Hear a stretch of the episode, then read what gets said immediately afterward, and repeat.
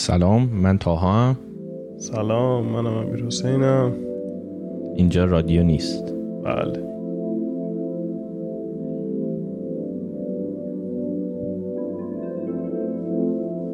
الان داری میشنوی برای اولین بار آهنگو؟ آره، برای اولین بار. من هدفون دارم. چقدرم دلم نمیخواد صدای خودم این شکلی بشنوم.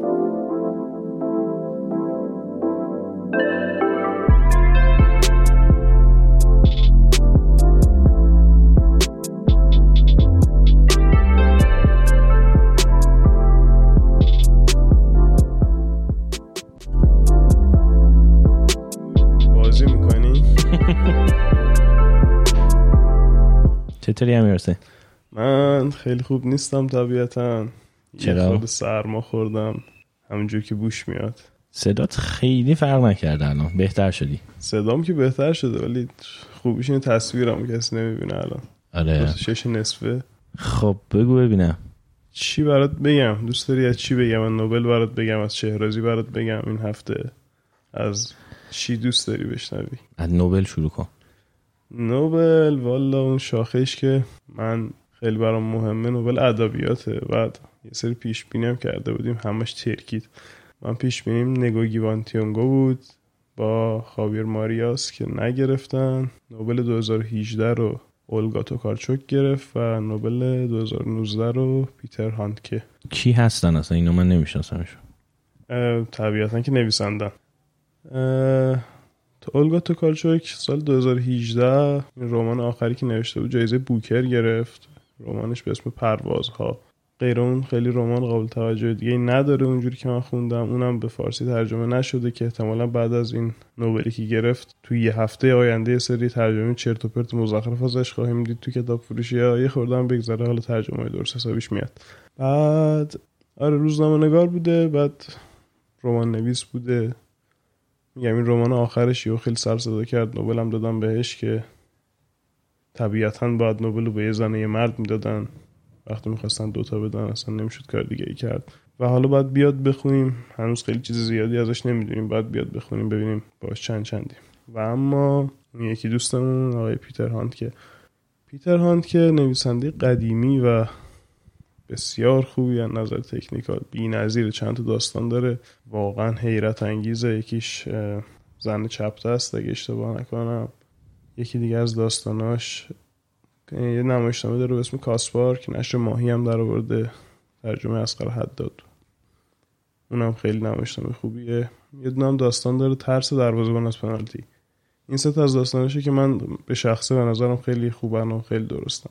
ولی یه دادار دودور عجیب غریبی شد سر این نوبلی که به هاندکه دادن، به خاطر اینکه هاندکه جزء کسایی بود که حمایت کرد از اون نسل‌کشی توی بوسنی. بعد سر مراسم خاکسپاری رئیس جمهور سربستان هم سخنرانی کرد و بر همین خیلی ناراحت شدن عزیزان جامعه آمریکایی به خاطر این نوبل و خیلی حالشون بد شد. خب واقعا هم ضایعه است اگه همچین کاری کرده باشه.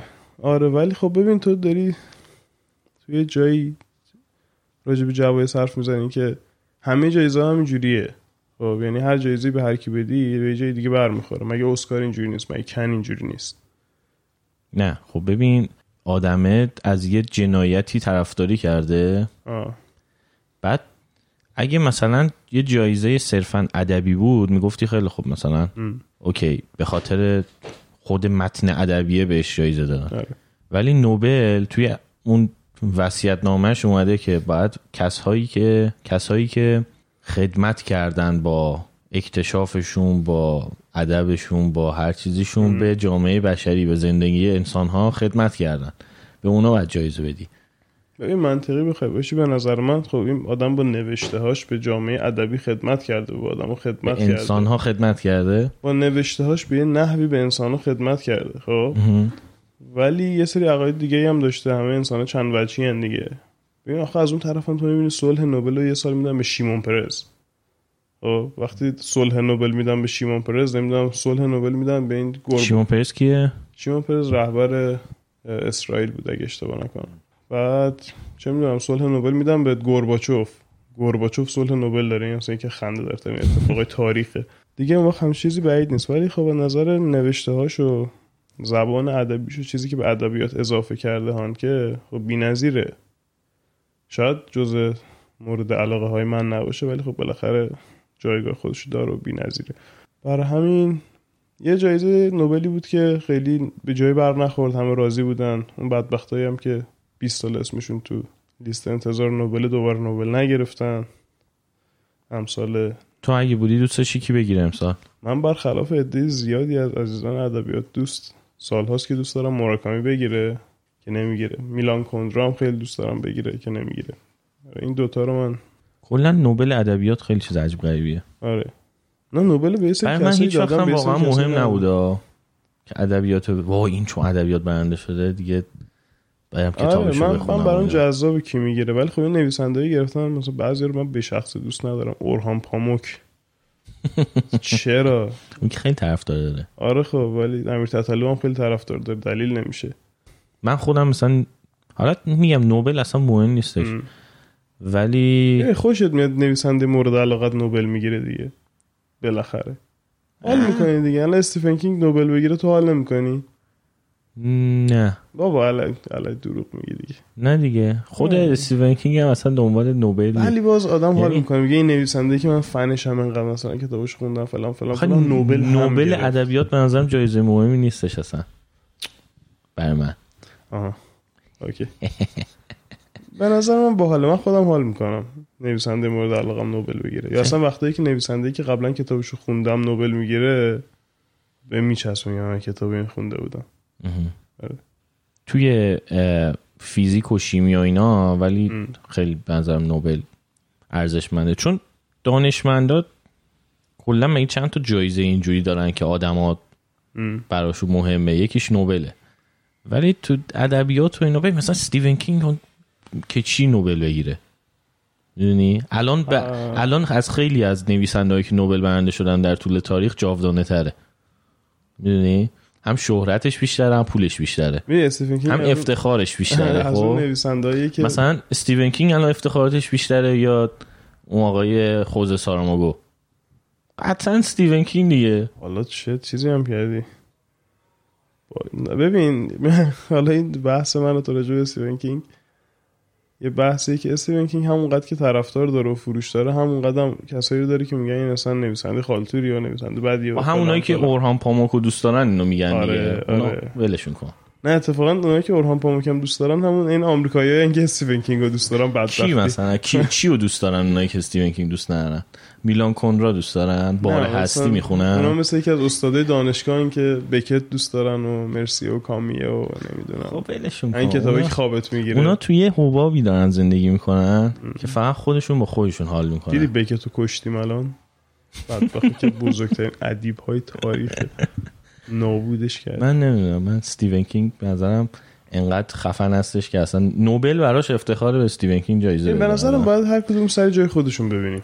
ببین مثلا کن وقتی نخل طلا داد به ترنس مالیک، برای کن افتخار بود که یه جایزه به ترنس مالیک داده. کسایی مثل نیل گیمن، مثل استیون کینگ و اینا افتخار نوبل میشه اگه نوبل بگیرن. برای اونو فرقی نداره. استیون کینگ نه، ولی چیز نیل گیمن که پای نوبله چند ساله اونم. آره ولی اصلا مهم نیست بگیری یا نگیره. باشه. جایگاهش عوض نمیشه. شاید توی جامعه ایران کتاباش بیشتر چاپ بشه، ولی نیل گیمن بابا الان داره سالی یه دونه از کتاباش هم داره تبدیل به فیلم و سریال میشه. اون فیلم و سریالا بیشتر به فروش کتاباش کمک میکنه تا یه جایزه نوبل. آره ولی میگم هر کدوم باید تو جای خودشون دید. یعنی مثلا ساراماگو رو نباید گذاشت تو جعبه مقایسه با استیون کینگ. نه من سر این که جایزه نوبل برای کدومشون کمکه برای کدومشون نیست. آره نه اصلا بحث کمک نیست، بحث اینه که این جایزه نوبل چیز دیگه، یه افتخاری به این افتخارات افزوده میشه. یه کسایی هم نوبل نگرفتن در طول تاریخ که میگم توی بحث‌های علمی اینو قبول دارم. خب هرچند اونایی هم که تو مثلا فیزیک و شیمی نوبل میگیرن همشون پیر شدن دیگه، چون مثلا یارو 30 سال پیش یه چیزی رو کشف کرده، یه چیزی رو اختراع کرده و الان مثلا داره نوبلشو میگیره. یارو مثلا دیگه واقعا براش مهم نیست دیگه میدونی، یعنی اونم باز ای خب خیلی خوب حالا مثلا دیگه پیر شدیم داریم میمیریم، یه نوبل هم بهمون دادی دستون درد نکنه. حقیقتش چون تو این فیزیک و شیمی و اینا من خیلی بیغم، خب این اصلا هیچ کی خونه نیست، تعطیل. ولی این آقای چکاوکی که الان گرفته، آقا نیست، خانومه، تو کارچوک.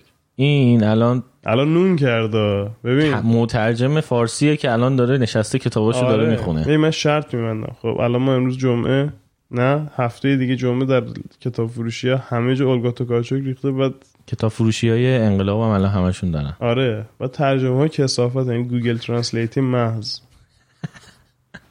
بعد میاد میخونیم میخندیم فلان. میدونی جیمز جویس نوبل ادبیات نگرفت هیچ وقت؟ جیمز جویس نگرفته؟ نه خیلی ها نگرفت. خب کلا 115 ساله دارن جایزه رو میدن. نه تو همین 115 سال خیلی ها نگرفتن دیگه. تولستوی نگرفته، یعنی 115 نفر گرفتن. چقدر نویسنده داریم؟ چخوف نگرفت. بعد مرگ کسی بهش نوبل نمیدن. نه یه دونه مورد داریمه که من یادم نیست کیه، ولی نه معمولا. من خیلی دوست داشتم امسال چیزام بگیره، توماس پینچان،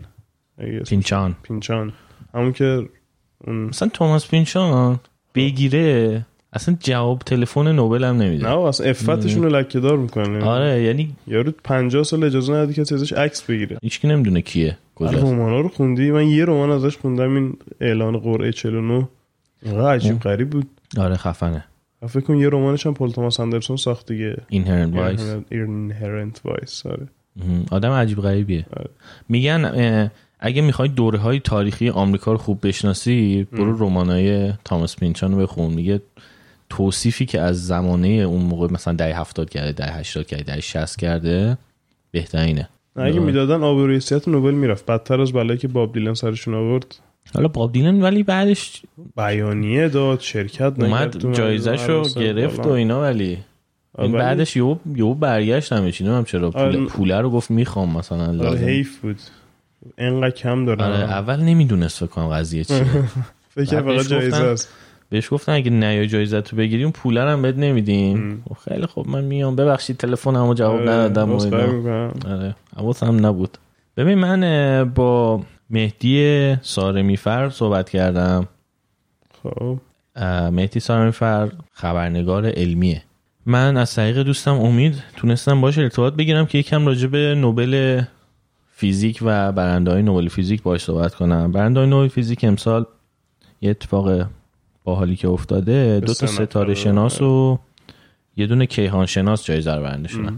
یعنی جایزه تقسیم شده بین دو تا پروژه که یکیشون مال یک کیهان شناسی به اسم جیم پیبلز و یه بخشش یعنی نصف جایزه هم شده مال دو نفر که ستاره شناسن، آقای میر و آقای کوئلوز.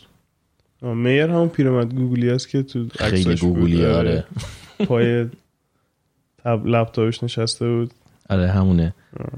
مثلا اون الان که چی مثلا میگه خب خیلی خب حالا دیگه مثلا دو تا مصاحبه میکنم و فردا دوز برم بشینم پای تلسکوپم. آره فردا دیگه باید ریق رحمت و اینا رو سر بکشه. خدا نکنه ولی بالاخره مرگ حقه، میدونی. خیلی خوب. ببین این دو نفر بذار بهت بگم واسه چی برنده شدن و بعد بریم گفتگوی من و مهدی سارمیفر رو گوش بدیم. بگو که بشنویم. ببین جیم پیبلز کیهان شناسه و تئوریسینه کلا، یعنی فیزیک تئوریک کارشه. اینایی که میشینن چای میخورن بعد فکر میکنن معادله و اینا مینویسن و اینا و بعد چیز میکنن و بعد یه سری آزمایش هم به خاطر تئوریای اونا انجام میشه. خودشون آزمایش‌ها رو انجام نمیدن، یه سری آزمایش‌ها بر اساس تئوریاشون انجام میشه. خب یه اولین کسی بود که فهمید جهان، هر آنچه که ما توی جهان میبینیم، ستاره‌ها، سیاره‌ها، اجرام آسمانی، انسان، هر چیزی که رو زمینه، همه اینا رو جمع بزنی تمام اجرام 5% کلن جهان رو تشکیل میدن و 95% دیگهش یه چیزیه به اسم دارک ماتر و دارک انرژی. میترسم. آره یعنی 95%شو ما نمیبینیم. این تئوریش مال آقای پیبلزه و میگن که تمام درک مدرن انسان از تاریخچه جهان از بیگ بنگ تا الان رو این آدم تعریف کرده با همین تئوریش. من از همین تریبون میگم نوبل نوش جونت. آره ببین این آدم بعد نوبل بگیره. آره واقعا این نوبل ادبیات الان که فکر میکنم خیلی خاله‌بازی تر از مایکل میر و آقای دیدیر کوئلوز سوئیسی هن. اینا ستاره شناس هن. اینا چی بوده چیزشون؟ اینا اولین کسایی بودن که سیاره خارج منظومه شمسی پیدا کردن، یعنی توی کهکشان دیگه ای چی شده؟ سیاره پیدا کردن. تا قبل اون ما فقط همین سیارهایی که تو منظومه شمسی بود رو میشناختیم. اینا سال 95 اولین سیاره‌ای که توی یک منظومه دیگه ای دور یه ستاره دیگه ای توی یک کهکشان دیگه داره میچرخه رو اینا پیدا کردن که اسمشون رو میذارن اکزوپلنت، یعنی پلنت هایی که سیاره‌ای که خارج از اینجا جایی‌ان که ما میشناسیمشون و خب خیلی خفنه دیگه. خیلی حالا من الان داشتم فکر می‌کردم اونا دارن چیکار میکنن، ما داریم چیکار میکنیم. والله چرا زنده ایم مثلا. توی گفتگو با مهدی ببین من سعی کردم که رفتم اولا که یه برنامه همین دیروز یا پیروز توی یه برنامه راه شیری مهدی سارمیفر دعوت کرده بود، توضیحات اصلی راجبه این که حالا اینا برای چی برنده شدن و پروژه هاشون چی بوده رو اونجا مهدی داده. اگر هم کسی میخواد بره دقیق بفهمه که اینا، من حالا خیلی توضیح در پیتی دادم، شاید اصلا اشتباه بود یه خوردش. اشکال نداره، خوب بود. اگه کسی خواست بره یه خورده دقیق تر جایزه رو بفهمه که برای چی به اینا داده شد و اینا، بره اون برنامه رو نگاه کنه توی دیجی کالامگ. و من سعی کردم سوالای تکراری ازش نپرسم دیگه، چون همون دیروزش یه سوالا رو جواب داده بود، گفتم همونا رو من نپرسم، ارجاع بدم به اون برنامه. یه سری سوالای جدید پرسیدم، یه سری چیزایی که بر خودم کنجکاو بود. الان می‌خوام بذاری برام گوش کنیم اونو. آره. نظرت چیه؟ آها. آره، اولش هم که خود صدا بده، چون که مهدی توی ماشین بود، داشت پارک می‌کرد یه جایی، روی اسپیکر بود. بعدش که دیگه پارک می‌کنه میذاره روی گوشی خودش، صدا بهتر میشه. فدا سر قربونت برم. وقتی خبرها رو می‌خوندم، اولین چیزی که ذهن منو به خودش مشغول کرد این بود که چرا اینقدر دیر جایزه رو دادن. یعنی یکیشون تو فکر کنم تو دهه 70 آقای پیبلز این تئوریشو ارائه داده و اون دو نفر دیگه کوئلوز و میر توی فکر کنم سال 95 این کشف رو انجام دادن. ولی چرا اینقدر طول کشیده تا جایزه گرفتن؟ کلا چرا نوبل یکم فاصله داره توی بحثای حالا جایزهای علمیش با اون اتفاقه؟ درست. این برمیگرده به در حقیقت اتفاقاتی شاید میشه گفت دهه 30 و 40 و 50 افتاد.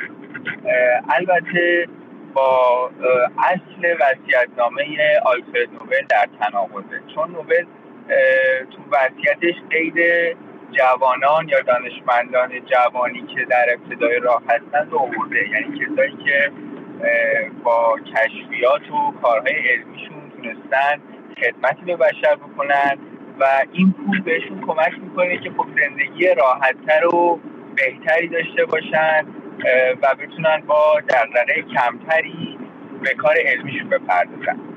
بنابراین از اساس این جایزه اومده بوده که به پژوهشگرانی که به سنشون حالا به نسبت سایر پژوهشگران کمتر هست اهدا بشه.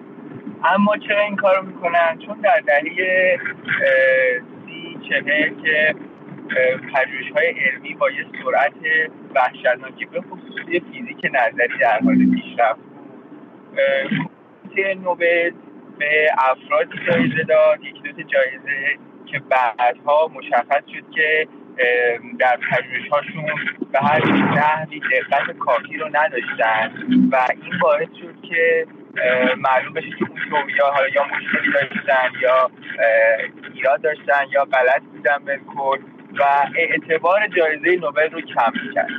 به این ترتیب کمیته نوبل هی بیشتر و بیشتر محافظه‌کارتر شد تا اینکه دیگه این چند سال گذشته به پژوهش‌هایی جایزه میده که به اندازه کافی جا افتاده باشن، سایتیشن گرفته باشن، یعنی ارجاع بهشون شده باشه در پژوهش‌های بعدی و خودشون و پژوهش‌های بعدی که بر اساس اونها به پیش رفتن به اندازه کافی در جامعه علمی اعتبار داشته باشه.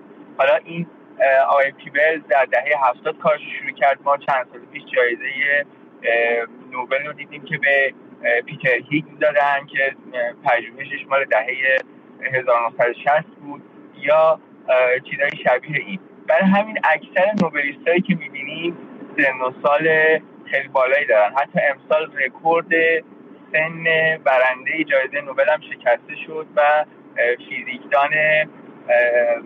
فیزیکدان آمریکایی که جایزه نوبل شیمی رو برد، فیزیکدان حالت جامد، به خاطر باتری لیتیوم یون 97 ساله بود و مصاحبهش با نیچر اگه گوش بدین خیلی مصاحبه جالبیه. آخرش ازش میپرسن که خب حالا تو با این سن جایزه نوبل گرفتی چه احساسی داری؟ میگه خوشحالم، ولی خب به هر حال تو سن و سال ما این چیزا خیلی ما رو با هیجان نمیاره.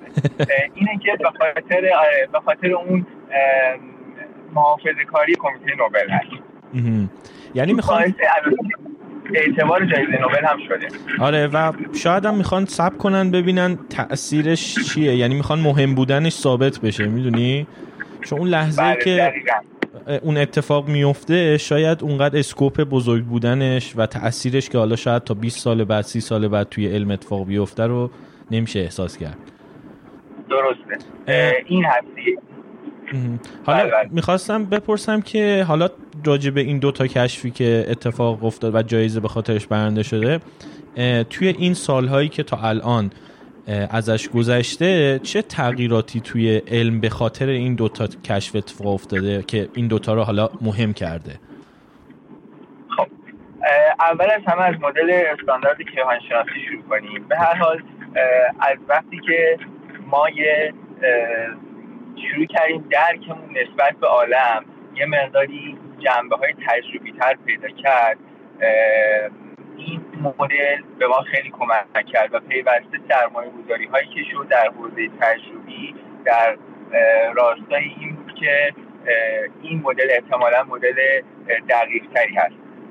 چند ماهواره به فضا فرستاده شد، در ابتدای دهه 90 ماهواره کوبی، بعد ماهواره ویلکینسون مپ، بعد از اون ماهواره پلانک، که اینها طیف عالم رو در تابش پس زمینه کیهانی ضبط کردن و از روی اون تئوری های مربوط به شکل‌گیری عالم در دقایق اولیه رو تابوز زیادی صیقل دادن، بهبود دادن. بخش زیادی از اون چیزی که امروز در آکادمی ها در زمینه کیهانشناسی آموزش داده میشه بر اساس این مدل هست و میشه گفت این مدل یه جمع‌بندی کاملی بوده از اون چیزی که ما برای توصیف عالم از لحظه یا چند لحظه بعد از انفجار بزرگ تا به امروز استفاده میکنیم. به این معنی میشه گفتش که کارهایی که پیبلز کرده خیلی به ما کمک کرده که درک امروزی که از عالم شکل میگیره. یعنی اگر به یک فیزیکدان بگید که مثلا در چند جمله تعریف کن که عالم چیه، چجوری کار میکنه، چقدر از عمرش گذشته، چجوری داره دینامیکش چیه، جملاتی رو بیان میکنه که خلاصه نتیجه کارهای پیبلز در 50 سال گذشته. به این معنی کار پیبلز بسیار بنیادی بوده و میشه گفتش که حالا این پروژه‌ای که پروژه عمرش بوده همون چیزی است که امروز درک ما از عالم رو شکل داده. اما در مورد سیاره‌های فراخورشیدی، خب ما با سالها فکر می‌کردیم که یا قرن‌ها فکر می‌کردیم که منظومه شمسی یه چیز خاصیه در کیهان و با توجه به اینکه این خورشید ما این گوشه کیهانه و ما یه چند تا سیاره اینجا که دور خورشید میچرخه و زمین هم در یه جای خاص نسبت به خورشید وجود داره قرار داره، این ویژگی رو برای ما به وجود آورده که یه مقداری خاص‌تر به خودمون و در حقیقت جایگاهمون در عالم نگاه بکنیم. ولی این خاص بودن هیچ دلیل واقعی نداشت تا اینکه این دو نفر، یعنی آقای میر و آقای کویلوز که شاگردش بوده و در اون موقع دانشجوی دکتراش بوده، با پژوهش‌های خودشون نشون دادن که یک سیاره‌ای در دوره خورشیدی در صدها سال نوری اونورتر داره میچرخه. این کشف اولین سیاره فراخورشیدی به ما کمک کرد که توجهمون رو به یه حوزه جدید، یعنی حوزه اگزوپلنت‌ها، وارد بکنیم. از اون زمان در حوزه افتر فیزیک هم در این زمینه سرمایه‌گذاری‌های زیادی شد. دو تا ماهواره، یکی ماهواره پلانک، یکی دیگه ماهواره تس به فضا فرستاده شد. این دو تا تلسکوپ فضایی شروع کردن رصد کردن ستاره‌های اطراف ما و پلانک 2-3 سال پیش بازنشسته شد تا به امروز نزدیک 2700 سیاره رو کشف کرده و هولوش همین مقدار رو هم در لیست بررسی‌های بعدی قرار داده که با استفاده از تلسکوپ‌های دیگه اونها رو بشه کشف کرد. هر چند وقت یک بار ما خبرهایی از سیاره‌های فراخورشیدی می‌شنویم که هر کدوم ویژگی‌های خاصی دارن. سیاره شبیه زمین، سیاره سنگی، سیاره به شکل ماهیت مشتری ولی بسیار بزرگتر، سیاره‌ای که توش بخار آب در جوش وجود داره و غیره و غیره. این کشفیات ناشی از اون در حقیقت کشف اولیه‌ای بود که به ما نشون داد که ما در این دنیا احتمالاً تنها نیستیم، چون ما یه نظریه داریم به اسم در کیهان‌شناسی در اختر زیست اختر فیزیک به اسم پانسپرمیا که میگه که در حقیقت بذرهای اولیه حیات در همه جای عالم به طور یک نواخت تا حدودی پراکنده است و اگر جا وجود داشته باشه که پتانسیل شکل‌گیری حیات شبیه اون چیزی که روی زمین هست رو داشته باشه، احتمالاً اونجا حیات وجود داره. بنابراین این کشفیات سیاره های فراخورشیدی اون در حقیقت کنجکاوی عمیق بشر رو که از قدیم توی علم تخیلی ها هم بوده که یک جامعه یا موجوداتی با هوش فرازمینی وجود دارن به هر حال اون رو برانگیخته، تقویت کرده و سرمایه‌گذاری های در این زمینه هم شده که سرمایه‌گذاری های کمی نیست. هم دانشگاهی ها که تس و پلانک نوشه، هم خارج از فضای دانشگاه. مثلا مرحوم پول آلن هم بنیانگذار مایکروسافت بخش زیادی از سرمایه‌اش رو صرف ساختن یک مجموعه عظیم رادیو تلسکوپ کرده به اسم آرایه آلن که دنبال اینه که در جاهایی که کاندید حیات هستن فرکانس‌های الکترومغناطیسی رو پیدا کنن که الگوهای مرتب منظمی دارن تا اونها رو ارتباط بده مثلا به امواج رادیویی، تلویزیونی یا ارتباطی این هوش فرازمینی.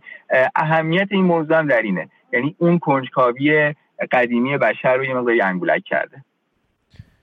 مرسی مهدی. خواهش می‌کنم. ببین این که آدم بدون جهان‌هایی هستن خیلی دورتر از ما که شبیه جهان ما هستن، اون کنجکاویه رو، اون سواله رو جواب میده، ولی ادامش برای چیه؟ یعنی خب همون اول که این 2 نفر کشف و انجام دادن فهمیدیم که وجود داره همچین جایی، ولی این سرمایه گذاری که میشه که بیشتر پیدا کنن اینا رو و قدم های بعدیشون چی میتونه باشه؟ یعنی که با این صرف این که بدونیم این سیارات وجود دارن که خب فکر نمی کنم خیلی کار به کار ما بیاد. بعد ببینیم قدم های بعدیشون چیه. سوال خوبی کردی. نوست اینه که گران یا اون چیزی که ما بهش میگیم دانشمندان یه خود صدات بعد شد به دنبال کار کرد نیستن. الان بهتر صدام؟ آره بهتر. روی اسپیکری؟ روی اسپیکر بذاشتی؟ بذار من از اسپیکر الان بهتره؟ الان عالی شد. کاش از اول همینجوری بود. خب مرسی. آره تو اون موقع پام پشت فرمون بودم، الان دیگه نیستم. عرض کنم خدمتت که خواهش میکنم محیط علمی و پژوهشی یا دانشمندان این کار میکنن که به دنبال کاربرد باشن، واقعا به دنبال جواب دادن یه سری سوالات عمیق کنجکاوانه هستن که ما بهشون میگیم سوالات علمی یا حتی سوالات فلسفی، اینکه عالم چجوری کار میکنه، ما در عالم کجا هستیم. و اتفاقا عنوان جایزه نوبل این افراد هم همینه، اینکه درک ما رو از عالم و جایگاه زمین در عالم رو مشخص کردن.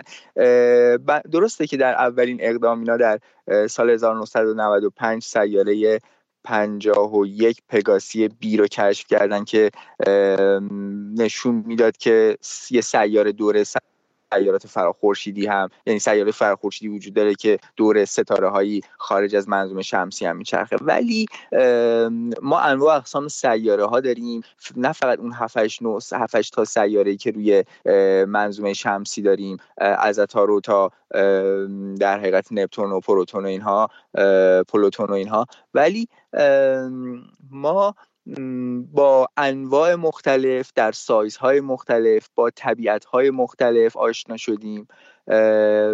در حقیقت سیاره‌های سنگی رو پیدا کردیم که شبیه زمین و مریخ هستن در سایزهای بسیار بزرگتر، سیاره‌های گازی رو پیدا کردیم که رفتارهای عجیب و غریب تری میکنن، طول سالشون بسیار بسیار کوتاهه.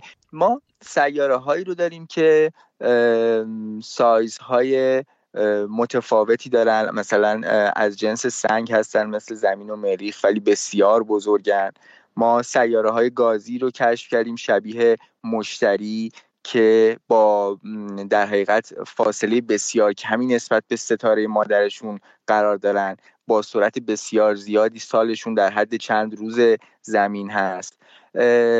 در حقیقت ویژگی‌های عجیب غریبی تو این سیاره‌ها دیدیم که هر کدومشون به نوعی میشه گفت منحصر به فرد بوده. منظومه‌های خورشیدی رو دیدیم که خیلی شبیه منظومه شمسی بودن، اما خورشیدشون چند میلیارد سال پیرتر از خورشید ماست. بنابراین فهمیدیم که در آینده ممکنه چه بلایی سر منظومه شمسی بیاد، چه مکانیزمی پیش میگیره سیاره‌های منظومه شمسی در مسیر پیرتر شدن.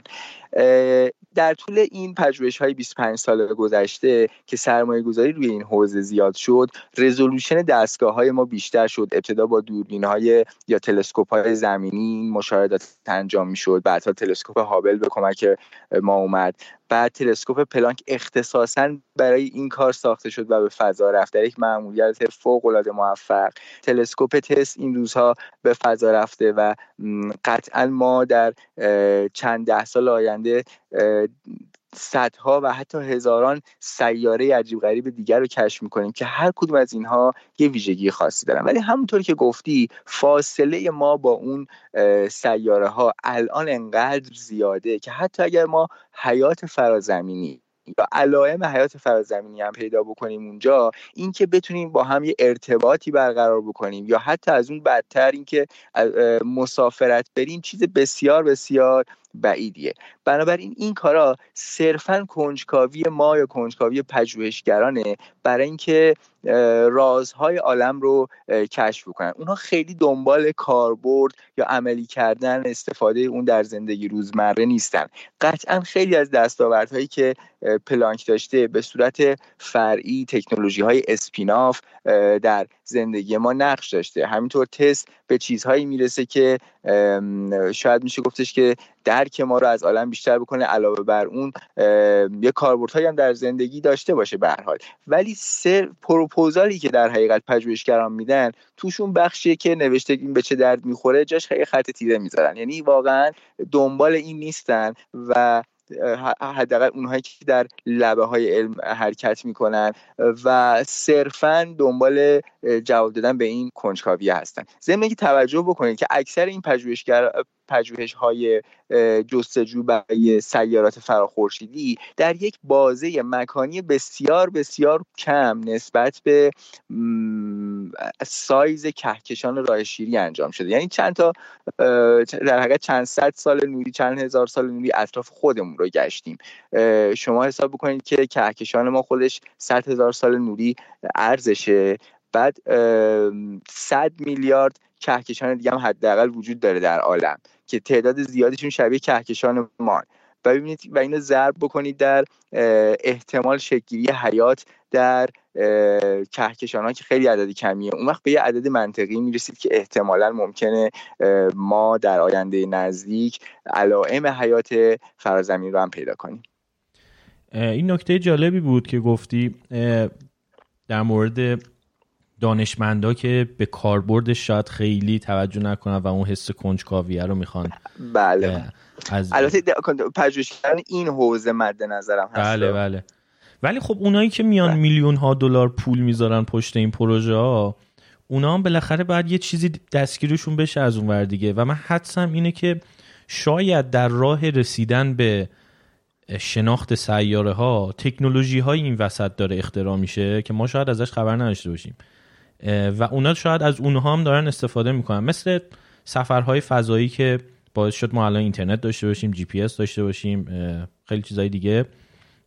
شاید این پروژه ها یک برای این که حالا یک سیاره رو پیدا کنن یه سری چیز مجبور بودن از این ور اختراع کنن که بتونن به اون کنجکاوی جواب بدن و اون چیزهایی که این وسط اختراع شده شاید مثلا بعداً وارد بازار بشه و بتونیم ما هم ازش استفاده کنیم و بعد سودش اونجا ببرن. آره ولی اینوری نیست، یعنی اونوریه، یعنی یه سرمایه گذاری میشه، چند صد میلیون دلار مثلا روی پروژه های علمی مختلف سرمایه گذاری میشه و سرمایه گذار میدونه که ساینتیست های کارش درست انجام بده یا به هر نحوی، نه اینکه به نتیجه خاصی که مد نظرش برسه، اینکه کارش رو درست انجام بده، از قبل اون پروژه یه دستاوردهایی به دست میاد. یعنی وقتی که آقای جان ما میخوام بریم، ما هدفش این نبود که ما در مثلا دهه 90 بتونیم همه دستگاه هامون در سراسر زمین با استفاده از جی پی اس با دقت مثلا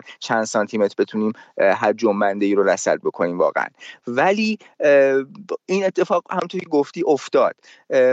اون اعتماد سرمایه گذار به یک کار درست علمیه که میدونه که اگه انجام بشه به هر نحوی ممکنه که فوایدش به بشر برسه، ولی پیش از شروع پروژه قاعدتاً پیش بینی نمیکنه که اینجا در این مورد انقدر اتفاق میفته، یعنی بر اساس ROI تصمیم نمیگیره یا بازگشت سرمایه تصمیم نمیگیره که این کارو بکنه. در سرن هم همینطوره، سرن خب بزرگترین پروژه علمی بشر بوده، یا ایستگاه فضایی که هر جفتشون تقریبا در یک اندازه هزینه داشته، البته خب سرن در 2 سال کار، ولی ایستگاه فضایی در چند 10 سال کار همونقدر هزینه رو بردن، ولی به هر حال سرمایه گذار میدونه که کار علمی، پروژه علمی با پروژه ساخت و ساز، پروژه مهندسی یا چیزای شبیه این فرق داره و این نگاه که خب کار علمی میکنیم یا پول میدیم به دانشمندا تا یه کاری بکنن برای ما، به باعث پیشرفت ما بشن و مرزهای چه میدونم تمدن رو جابجا بکنیم و اینها، یه مقداری نگاه در حقیقت توی کشورهای جهان سوم خیلی بیشتر هست که حوصله ندارن، دوست دارن زودتر سرمایه گذاریاشون به نتیجه برسه و اینها. وگرنه مثلا پژوهش‌های کوانتوم مکانیک نسبیت عام که سرمایه گذاران و دانشگاهیان سالها پیش، یعنی شما توجه بفرمایید که در دوره هیتلر در دانشگاه‌های آلمان سرمایه گذاری کردن که کوانتوم مکانیک پیشرفت کرد. قطعا تا 20-30 سال دیگه ما کامپیوترهای کوانتومی را خواهیم داشت که حجم عظیمی از کارهایی که میکنن محصول پژوهشگران آلمانی دوره نازی هست، ولی این دلیل نمیشد که هیتلر متوقف بکنه کارو، به اینا مثلا دانشگاهاش به اینا پول ندن چون که معلوم نیست مثلا 20 سال دیگه 30 سال دیگه هستش نیستش یا نه. علم به پیش میره و خب گاهی با سرعت بیشتر گاهی با سرعت کمتر و فوایدش به مردم میرسه. اون چیزی که سرمایه گذاران این حوزه میدونن این که خب این پول رو صرف میکنن، همونطور که گذشتگان این پول رو صرف کردن و فوایدش امروز به ما رسیده بدون هیچ چشم داشتی، بدون هیچ پیش بینی که دقیقاً ما کجا میتونیم این مسئله رو اقتصادی بکنیم. امروز هم این مسئله به صورت وقف، به صورت در حقیقت هبه، به صورت دونیشن یا به انواع روش‌های دیگه بنیاد علم رو تنها نمیذارن. راجب آقای پیبلز که میخوندم به یه عبارتی برخوردم، theoretical experiment، آزمایش تئوری. برام عجیبه، میتونی بهم بگی یعنی چی؟ یعنی تئوری رو آزمایش چجوری میکنن؟ یک تئوری رو، یک نظریه رو. ببین ما توی فیزیک تا قبل از رواج در حقیقت کامپیوترها 2 شاخه اصلی داشتیم، الان 3 شاخه اصلی داریم. یک شاخه نظری هست، فیزیکدانان نظری ماشین تولید فکرن، اونا چای میخورن و فکر میکنن و فکرشون روی کاغذ مینویسن. این فکرشون اگه به اندازه کافی خودسازگار باشه، فکرهای قبلی رو نقض نکنه، در یک چارچوب واحد کار بکنه و تکمیل بکنه نظریه های قبلی رو، توسط فیزیکدانان نظریه بعدی پذیرفته میشه و اونها روی اونها آجر بعدی رو میسازن. به این میگن نظریه پردازی. نظریه پردازان فارغ از این که در حقیقت راجع به چی دارن فکر میکنن و کجا هستن، کار نظریشون رو ادامه میدن. الان نظریه پردازان در مورد نظریه ریسمان دارن کار میکنن و حتی عمیق‌تر از ریسمان در مورد کیهانشناسی شامعی دارن کار میکنن، در مورد وضعیت کیهان پیش از انفجار بزرگ. یعنی ما وقتی میگیم انفجار بزرگ قاعدتا تو ذهنمون میاد که فضا و زمان با انفجار بزرگ شکل گرفته، اما اگر اینطور نباشه چی؟ در مورد این مسائل فکر میکنن که خیلی مسئله عمیقیه و افکارشون ویژگی که باید داشته باشه، یعنی در حقیقت معادلاتی که مینویسن باید خودسازگار باشه، یعنی در یک مجموعه بسته‌ای بتونن عالم رو توصیف بکنن. به اینا میگن فیزیکدانان نظری. یه گروه دیگه کسایی هستن که تجربه میکنن، با استفاده از دستاوردهای علمی دستگاه‌هایی میسازن که این دستگاه‌ها شروع میکنه مشاهده انجام دادن. مثلا طیف ستاره‌های مختلف رو، طیف که بررسی میکنن، اینه کیهانی تابشی که از انفجار، بقایای انفجار بزرگ باقی مونده و الان در همه جای عالم، در همه جهت‌ها قابل ردیابی هست. اینو میان بررسی میکنن و از روی اون نظریه از روی اون در حقیقت فرضیه های خودشون رو تست میکنن، ببینن که چقدر با واقعیت منطبقه. یه گروه دیگه هم فیزیکدانان محاسباتی هستن. اونا اصول کارکرد عالم رو میدونن، بعد میان یک شرایط مرزی توی ابر کامپیوترها تعریف میکنن و نگاه میکنن، یک آزمایش علمی رو شبیه سازی میکنن ببینن که چه اتفاقی میفته. به این ترتیب ما سه شاخه اصلی داریم: نظری تئوریکال، تجربی یا اکسپریمنتال و محاسباتی یا کامپیوتیشنال، که اینها هر کدومشون به طور جداگانه به موازات هم دارن نظریاتی که عالم رو توصیف میکنن رو حالا به نوعی پردازش میکنن. یکی از اون چیزایی که میشه گفتش که به جواب سوال اولت هم ممکنه برگرده اینه که ما تجهیزات آزمایشگاهی که میسازیم خب همیشه عقب‌تر از نظریه های علمی که داریم روشون کار میکنیم. به این خاطر که شما اولی نظریه علمی میسازید، بعد سالها میگذره، از قبل اون نظریه علمی چند مورد کاربردی پیش میاد، اون موردهای کاربردی باعث میشه تکنولوژی پیشرفت بکنه و بعد از روی پیشرفت تکنولوژی ما دستگاه‌های دقیق‌تر و عمیق‌تری می‌سازیم و می‌تونیم نظریه‌های جدیدتری رو باهاش تست بکنیم. مثلا ما از لحاظ فیزیک تجربی الان تونستیم در CERN، در شتابگر LHC، تا ابعاد 10^-19 سانتیمتر، یعنی 1 میلیاردم نانومتر رو بشکافیم و خوب بشناسیم تا اونجا که چه خبره و در اونجا ذره هیگز رو کشف کردیم. ولی در عالم تئوری ما تا ابعاد پلانک پیش رفتیم، یعنی 10^-33 تا اونجا رو 10^-42 ثانیه بعد از انفجار بزرگ تا اونجا رو شناختیم و این فاصله عظیم 1 میلیارد برابر بیشتر تقریبا فاصله بین دنیای تجربی و دنیای نظری هست، دنیای تئوریکال و اکسپریمنتال. آقای پیبلز خب کارش تئوری بوده و فیزیکدان نظری بوده، ولی در طول این 50 سال برای اینکه خیلی از این حرفایی که زده به نوعی تست بشه، ما احتیاج داشتیم که فیزیکدانان نظری، فیزیکدانان تجربی، اکسپریمنتال روش‌هایی ابداع بکنن که بشه این نظریه ها رو تست کرد و واقعیت فیزیکی و بیرونی اونها رو تایید گرفت. این ماهواره هایی که گفتم، ماهواره کوبی، ویلکینسون مپ یا پلانک، گرونترین اکسپریمنت هایی هستن که اون تئوری رو تایید کردن، غیر از اون چیزهای دیگه هم که بوده خب در طول تاریخ. خیلی وقت تو گرفتم مهدی. خواهش میکنم درد نکنه. یه سوال آخر فقط اینو سریع بگو برو. این که نوبل میگن عاشق یه زنی بوده رفته با ریاضیدان اینو ول کرده، بعد به خاطر همین نوبل ریاضی نداریم. این الکی شایعه است، این چیه داستانش؟ آره اینو منم خوندم، جای جدی هم خوندم، ولی حقیقتشو بخوای اون چیزی که از متن وصیت‌نامه نوبل در میاد، ما یه زمانی متن وصیت‌نامه نوبل رو برای همشهری جوان ترجمه کردیم تو دانش استانی هم فکر کنم کار کنم، اگه گوگل بکنید پیدا میکنید قطعا. اون چیزی که از فحوای این متن در میاد اینه که قصد آلفرد نوبل از بنیان گذاشتن این جایزه به کسایی بوده که بتونن یه خدمتی انجام بدن که این مستقیما زندگی بشر رو دچار تحول بکنه. چون ریاضیات یه مفهوم انتزاعیه، شاید به این دلیل ما جایزه نوبل نداشتیم در این قضیه. اقتصاد هم که میدونید دهه 1950 اضافه شد. صلح هم به این دلیل اومد که آقای نوبل به هر حال این اختراع کرده بود که باهاش معدن کاری بکنن، بعدن دید تو جنگ استفاده میکنن. حالا ادبیات هم به نوعی اون بخش در حقیقت اون حوزه‌ای هست که میشه گفتش که زندگی بشر رو تا حدودی یک جنبه دیگری از زندگی بشره.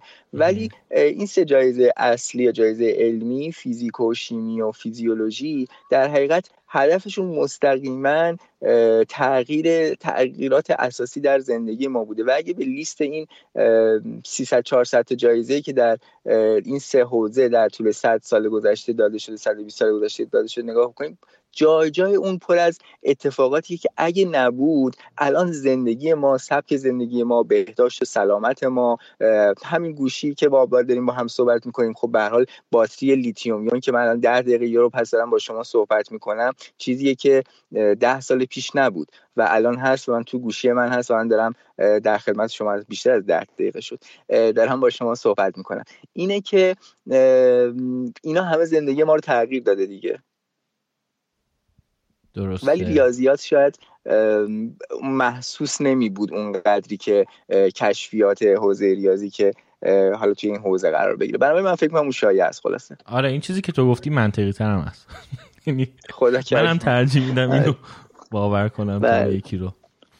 دست در نکنه. نوبل زندگی خوبی داشته، پولدار بوده، بعد پاسپورت سوئدی داشته، دیگه چی از این بهتر؟ کلاً زندگی خوبی داشته، خیلی نباید نگرانش بشیم. آره دیگه. دست در نکنه مهدی. مرسی، خیلی خوشحال شدم. برای شما و پادکست زیباتون آرزوی موفقیت میکنم. مرسی، لطف کردی. موفق بشین، قربانت. خداحافظ. خداحافظ. این بود گفتگوی ما. بله شنیدم و یه نکته خیلی کوچیکی من اول بگم. بگو. با توجه به همه این نوبل ها و این چیزی که این آقایی که باش مسابقه کرده بود اسمش فراموش کردم، مهدی سارمیفر گفت فکر کنم اعضای آکادمی نوبل اگه الان رفتین فارسی یاد گرفتین و دارین پادکست رو گوش میکنین و صدای منو میشنوین، آقا وصیت‌نامه این بنده خدا رو اصلا جدی نگرفتین، یعنی اصلا هیچ وقعی براش قائل نشدین. چی گوندی؟ هیچی. توی بحثای علمی چرا یه خورده نه دیگه، بازم مادر مرده گفته بود به یکی که جوونه بدین که این کمک راهش بشه. خب دلیل آورد دیگه. آره ولی گفت تا یه سالی این کارو میکردن، همون سال میدادن یا چیز، بعد میفهمیدن یارو مثلا توی محاسباتش اشتباه کرده یا یه چیزش خوب کار نمیکنه اینا، بعد تموم شده میرفته. الان اینجوری دیر میدن که مطمئن شن اون اتفاق هم مهم بوده هم خدمت کرده. چون ببین اکتشاف علمی همون لحظه خدمت نمیکنه به ملت که. اکتشاف علمی 10 سال 15 سال 20 سال بعضی وقتا 50 سال میگذره، یهو میبینی واو مثلا اون چیزی که اون آقا 50 سال پیش گفته الان باعث این شده که مثلا ما این تغییرات توی زندگی بشر اتفاق افتاده. آره ولی یه سری از خواص اون جایزه مخصوصا جایزه نقدیه دیگه زیر سوال میره دیگه. الان این همین که نوبل شیمی برده 93 سالشه 97 اصلا گوش ندادی ها؟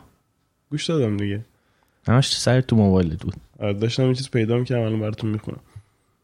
خلاصه این که اتفاقاً این به نظرم خیلی منطقی بودش که دیر میدن، چون که حالا تو چیز علمی جایزه‌های علمی خب میخوام ببینن اون مثلا باتری لیتیوم یون 25 سال پیش که اختراع کرده، خب الان میدونیم که عجب کار خفنی کرده چون همه زندگی اون بهش وابسته است، واسه همین الان بهش نوبل میدن. باشه قبول کردم. در همین اثنایی که ما داشتیم گوش میدادیم این گفتگوی شما رو، جایزه صلح نوبل هم با آقای آبی احمد اعلام شد، اهدا شد. نخست وزیر اتیوپی نوشته که اینجا تو ویکی‌پدیاش نوشته او رئیس هر دو جبهه دموکراتیک انقلاب خلق اتیوپی و سازمان دموکراتیک مردم اورومو میباشد. آره. نوشته برای صلح با اریتریا فعالیت کرده، اصلاحات دموکراتیک رو کمک کرده اتفاق بیفته توی اتیوپی و توی درگیری های بگو اون منطقه خیلی چیز بوده، تو تمام کردن درگیری های اون منطقه خیلی فعال بوده، خیلی مهم بوده فعالیتاش، دستشون درد.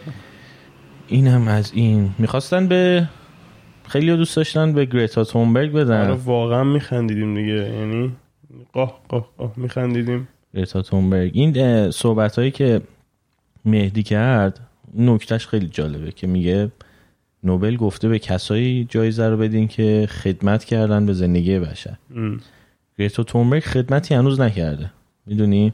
شاید اگه 20 سال دیگه همه چی حل شه، این مشکلایی که الان داریم از لحاظ چیز، بتونی برگردی بگی خیلی خب 20 سال پیش از اینجا شروع شد. آره. که تازه از گرتا تونبرگ هم شروع نشده این جنبش گرمایش چیز. اون بازیگره بوده دیگه. 20 تا آدم حداقل قبلش بودن. اصلا اون الکی بود، اگه اون برنده میشد خوشبختانه نشد. آره. خوشبختانه یکی مثل در این حال که ببین اینم بعد بگیم بگو حالا گرتا تونبرگ و گورباچوف یکی نکنه دیگه ربطی داره بنده خدا. حالا درست از روی متن داره میخونه ولی حرفای خوبی میزنه. باشه گورباچوف هم به خدا اون موقع حرفای خوبی میزد. کجا؟ خب باشه مهربون باش. خیلی خب حالا بعد بیشتر بریم راجع به آقای آبی احمد بخونیم. آره آره این چیزه. الان اطلاعات در مورد فیزیک دانایی که جایزه نوبل شدن بیشتر شد. آره الان دلم میخواد با آقای میر شام بخورم بیشتر. خیلی گوگلی. ببین کلا دانشمندا برای من خیلی جذابن. آدمای باهوشی که کارایی میکنن که قبلش کسی نکرده. خدای اورجینال ترین آدمای دنیا ان دیگه. بله. یه چیزی حالا بگم دعوا کنیم با هم دیگه. چی؟ راجع به چیزی حرف بزنیم با هم دعوا کنیم. بگو. راجع به فم تریپ دوست داریم حرف بزنیم. فم تریپ دعوا کنیم با هم؟ تو مگه چیه نظری راجع به فم تریپ؟ حالا اصلا میدونی فم تریپ چیه؟ نه، فقط تو میدونی.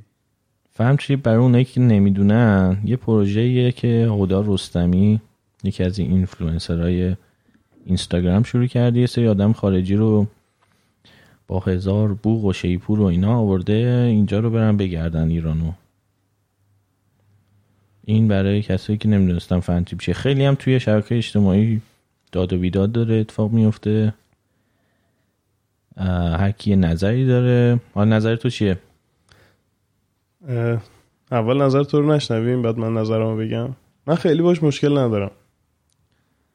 منم با اصل پروژه مشکل ندارم، یعنی اینکه حالا بخوای به توریسم کمک کنی یا اینا نیتش به نظرم نیت بدی نیست، خلوص نیت داشته. من با جوری که دارن اینو اکزیکیوت میکنن مشکل دارم، یعنی اجراش به نظرم آماتوری ترین شکل ممکنه. یعنی تو اگه میخوای تبلیغ توریسم یک کشور رو بکنی اونم تو سال 2019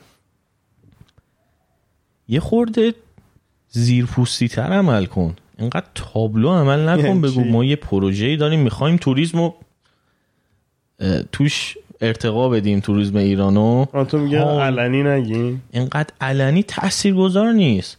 بعد پستای آدمایی که اومدن رو میبینی همه باز همین حالت علنی. وای حالا هم هنوز هم نمیخواین به ایران سفر کنی ببینید اینجا و چقدر کباباشون خوشمزه است، آیا هنوز هم نمیخواهید به ایران سفر کنید؟ هشتگ فهم تریپ. آقا اون بدبختایی هم که آوردن اصلا اینفلوئنسر نیستن تقریبا، اون که اصلا یه بحث عجیب غریب دیگه است که میخوام راجع به اونم صحبت کنم. الان 100,000 نفر فالوور، خیلی 100,000 نفر فالوور. حالا از برزیل خانومی هست 1.5 میلیون نفر فالوور، 12,000 لایک، درست 250 تا کامنت روی عکسشه. خوبه دیگه. خب الان اون 1.3 میلیون نفر که فالوش میکنن چی هن؟ رباتن، فیکن، خستن. حد اقلش آدم واقعی هم باشن باید بگی این خانم اینفلوئنسی نداره، چون آره 1.3 میلیون فالوش میکنن، ولی وقتی فقط ریچش به 12,000 نفره و 250 نفر براشون مهم بوده کامنت گذاشتن، محمد امین کریم پور رو می‌بردم تاثیرگذاریش بیشتر بود. یعنی ریچ و انگیجمنت انقدر پایینه نمیتونی اسم این آدمو بذاری اینفلوئنسر. نفر بعدی یه آقایی هست از هند. اون خیلی دوستش داری تو. هارجیندر. حالا این آقای هارجیندر 1.5 میلیون نفر توی توییتر فالوش میکنن، ولی ایشون هم 1.5 میلیون نفر رو فالو میکنه. این چه اینفلوئنسریه؟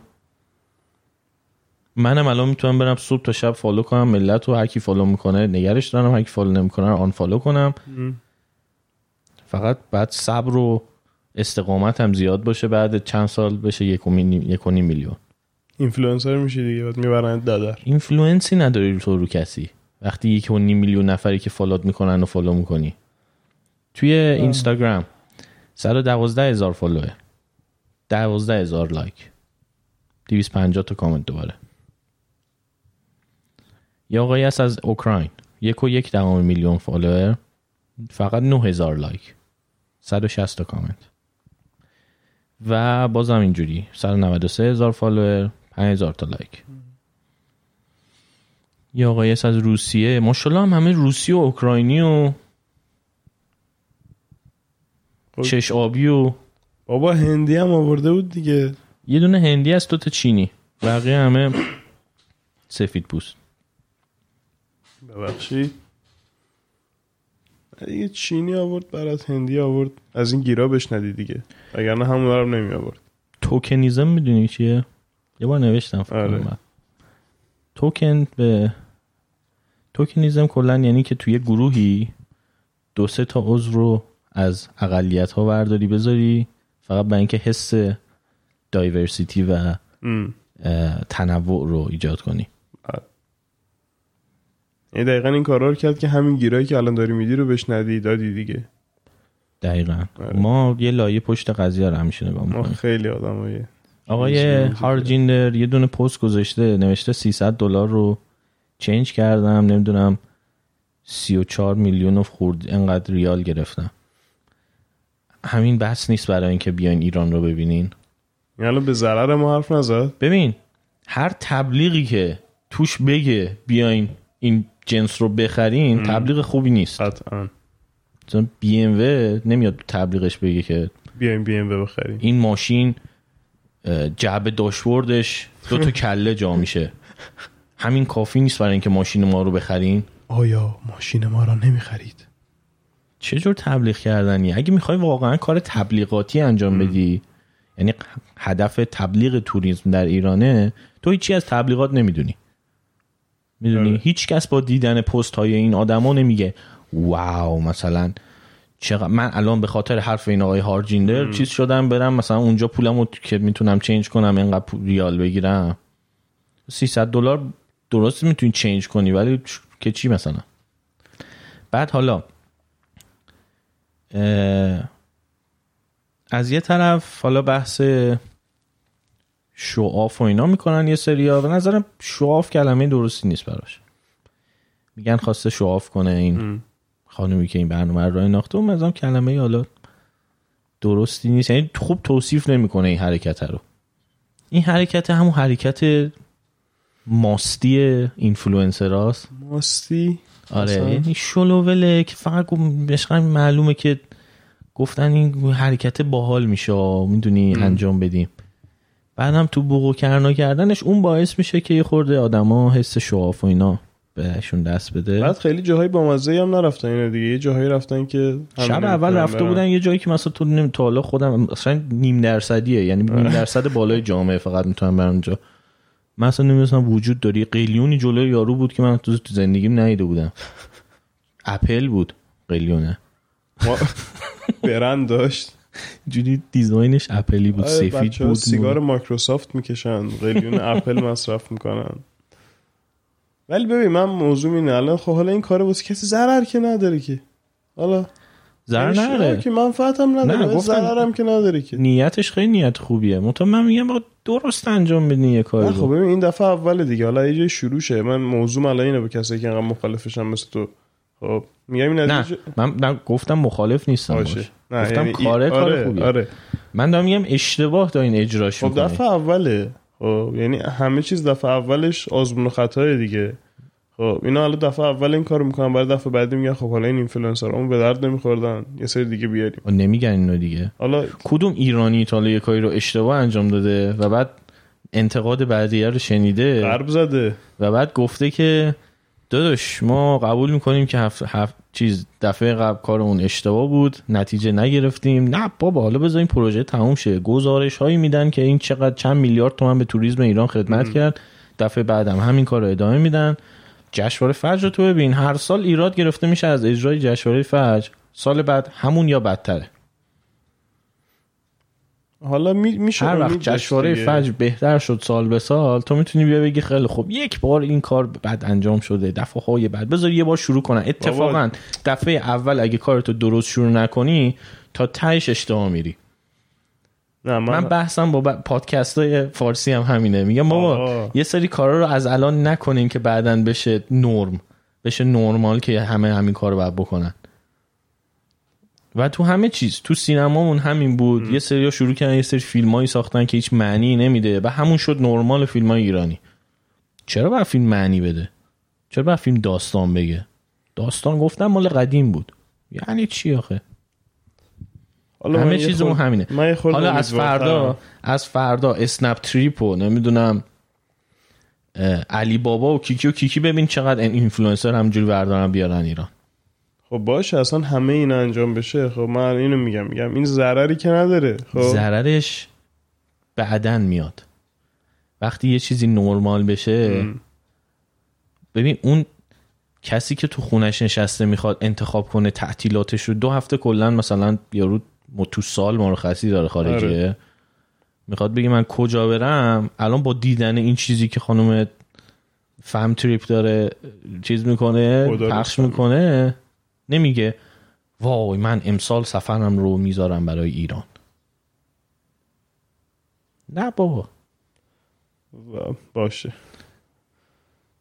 بازم من ته دلم روشنه به خدا میگم. حالا اون دو این جشنواره فجر و اینا که میگی داستان دولتی و نمیدونم خیلی مسائل دیگه قاطیشه، ولی من میگم خب اینا اگه این روندی که دارن میرن رو بهترش بکنن، برای خودشون هم نونه بیشتری توش داره. و وقتی بر خودشون نونه بیشتری داره، انتقادا رو میشنون، هم خودشون نونه بیشتری در میارن، هم کارا رو درست میکنن. باز تو تصورت اینه که هر کی کار درست رو درست انجام بده نونه بیشتری میگیره. اصلا این قاعده اینجا نیست. باشه تو اینجا میتونی یه کاری رو اشتباه انجام بدی ولی بازم نتیجه بگیری. چه رازی. الان اینو گفتی یادم رفت. الان خواستی فقط یه کانکشن بزنی بری رو چهرازی. آره هم قور بزنم به چهرازی. ولی واقعا فقط یاد باشه خیلی طرفدار داره. اوکی اشکال نداره. همونطور که مسعود دهنمکی خیلی طرفدار داره، اونم اشکال نداره. خب می‌خواستم یه قوری به این بزنم، ولی اینکه گفتی کار درست انجام بشه لزوما نون بیشتری توش نداره یا غلط انجام بشه بعضی وقت بهتره. نه منظورم اینه که تو توی کشور ما میتونی یه کاری رو اصلا کاملا غیر استاندارد پیش ببری و بعد کارت هم انجام بدی، سالهای سال هم کارت انجام بدی. اوکی چجوری باید درستش کنیم؟ با تذکر حرف بزنیم راجبش. حداقل هر کی که توی توییتر برمیگرده فهم تریپو انتقاد میکنه ازش، نگیم تو حسودی، تو نه چی تو چی، حرفشو گوش بدیم، بشیم گفتگو کنیم راجبش، همونطور که من و تو داریم گفتگو میکنیم. ولی میدونید مثلا همون جشنواره فجری که میگی 40 سال دارن راجبش گفتگو میکنن. خب تهش چی شده؟ بدتر شده دیگه. پس گفتگو هم خیلی راه حل قطعی نیست برامون. ببین من دلیلی که دارم این حرفا رو الان میزنم فقط اینه که یکی که شاید داره الان اینو گوش میده در آینده بخواد یه کاری شبیه این بکنه به این چیزاش هم فکر کنه، یا اصلا شاید یکی کارش تبلیغات باشه بیاد بگه تو اصلا تو داری اشتباه میگی، میخوام یه دیالوگی باز بشه، میدونی؟ آره. میخوام که ببینم اصلا شاید من دارم اشتباه میگم. نفرم شما که اصلا ای بابا اشتباه چیه؟ حرف زدنه باعث میشه یک دیالوگی شروع بشه. حالا اون میتونه یکی نظر مخالف داشته باشه، موافق داشته باشه، ولی بعد راجع به این چیزا صحبت کنیم دیگه. مثلا من تبلیغات یه چیزیه که برام خیلی مهمه، خیلی راجعش میخونم، خیلی مطالعه میکنم، خیلی میبینم. بعد وقتی میبینم یکی داره اشتباه انجامش میده دوست دارم نظرم رو بازگو کنم که بعد از اون ور نظر بشنوم. اما کلا اینجا تبلیغاتمون ضعیفه، اصلا بسته‌بندیامون بده، میدونی؟ مدل ارائه‌ای که داریم از هر محصولی، حتی ممکن ما توی چیز بهترینش رو داشته باشیم ولی انقدر ارائه بده که اون بهترین دیده نمیشه. نظر حالا مشکل با چهرازی چی بود؟ جدیدشو داری میگی؟ آره جدیدش آخه گفتن دیگه اون خودشون نیست اصلا. ببین اصلا این گفتن فیکه و نمیدونم حالا شاید هم سرکار میگاشتن کلا. آره اصلا این مهم نیست که مال خودشون هست یا مال خودشون نیست. قبل اینکه بگی من یه چیز بگم. بگو. من فقط یه اپیزود چهرازی رو گوش دادم. کدوم؟ همون معروف پاییز. پاییز آها. و اونم حرفای قشنگی توش داره. خوش آهنگه. این سرطان نداره. ولی اصلا که چی؟ آخرش. من اینجوری بودم تموم که شد گفتم خیلی خوب یه چیز دیدم دیگه، یه سکچ خوب دیدم. شنیدم. مثل این میمونه که یه سکچ خوب ببینی. تموم میشه میره. جملاتش چون قشنگه ملت میتونن اینجوری تو گیومه بذارن، تو توییت کنن، تو 140 کلم حرفم جا میشه. خیلی اون اپیزود گل کرد. بقیه‌اش هم که اصلا گوش ندادم واسه این من زیاد نظر نمیدم. نه ببین این که میگی خب یه چیزیه که نهادینه شده در ساختار نوشتاریمون. خب یعنی شعر میگن، شعر نه سر داره، نه ته داره، نه وسط داره، فقط چند تا کلمه قشنگ داره، چند تا جمله قشنگ توش داره که به قول تو برای این توییتر و فلان اینا خوبه. و این میشه چه میدونم آسه کارهای آسه شعرانه، میدونم بهترین شعر، بهترین فلان، وای چقدر تو شاعر خوبی هستی، وای تو چقدر آهنگ قشنگی خوندی، وای آهنگ چه شعر قشنگی داشت، وای رادیو شعرازی چقدر قشنگه. رادیو شعرازی تک تک قسمتاشو گوش کنی، نه سر داره نه تا داره نه وسط. این قسمت آخرا که اصلا کاری ندارم که هیچی نداشت و فقط نمیدونم یکیشون خواست دوباره تیری در تاریکی ول کنه ببینه میگیره یا نه، که میگرفتا. یعنی قبل اینکه اون پیج رادیو شعرازی توییتر تکذیب کنه همه داشتم تعریف تمجید میکردم، گفتم وای اپیزود جدید، وای مگه میشه بعد 6 سال. خب یعنی اصلا لازم نیست تو کار خاصی بکنی، همین که برند بشی کافیه برای اینکه دیگه آشغال رای کنی و اون برنده بفروشه. این داستان تو همه چیمون هست دیگه، یعنی وقتی کارت میگیره دیگه گرفته دیگه، اصلا لازم نیست تو هیچ خودت پیشرفت بدی. حالا تو این قسمت یه چیز باحال راجع به این پیش رفتم بهت میگم. آره بذار من یه چیزی رو میخواستم. خب ببین البته چهرازی اون سر و ته نداشتنش فکر میکنم به خود چهرازی ربط داره. یعنی ایدهشون این بود که یه چیزی بسازیم که مال یه دیوونه خونه است انگار، میدونی؟ خب این به نظر یعنی من کار خودتو راحت کردنه. آره خب آره چیزا رو دیدی پسرها و دخترای تینیجر کپشناشون رو دیدی اینستاگراماشون همونه. آره. یه چیز بی سر و ته که تو وقتی میخونی یعنی هیچ ایده‌ای تو این نوشته وجود نداره. صرفا احساسه که ریخته روی چیز با همون فارسی که هیچکدوم بلد نیستیم. آره بعد برداشت سیاسی که میکنن از این چیزا خب اون دیگه تحلیل بعدشه دیگه. آی فلان مثل اون نقاش مورد علاقه تو که دوتا رنگ و اینجوری ریخته رو بوم، بعد همه میگن این نظرش این بوده که دنیای ما نمیدونم قرمز و زرده و اون چیز. اخلاق نداری. ببین اخلاق نداری برخورده. ولی خب بعضی هم دوست دارن دیگه. من خودم مثلا چیز بی منطق بی قید و شرط الکی رو دوست ندارم. ولی خب بیاید که یه سری شاید دوست داشته باشم. یاد چی افتادم؟ دنس معاصر بود. چیه؟ رقص معاصر تئاتری بود. آه آره. یعنی چی؟ آره. یه عده‌ای داشتن خیلی با دقت نگاه می‌کردن تو وسط بلند. آقا یعنی چی اصلا؟ من یادمون افتادم. یه دونه چیز ببینیدم مال نمایشگاهی توی آلمان بود از این فاین آرت و اینا. و ملت وایساده بود همچین نگاه می‌کردن. بعد یه خانومی بود، یه اتاق سفیدی بود، خانم قهوه درست میکرد برای خودش، یه فنجون با این فنجونه رو همین داشت اینجوری میریخ رو دیوار و همه اینجوری وایسادن سر تکون میدادن یا به اون یکی میگفت دیدی دیدی قهوه رو چجوری دیدی چیکار کرد.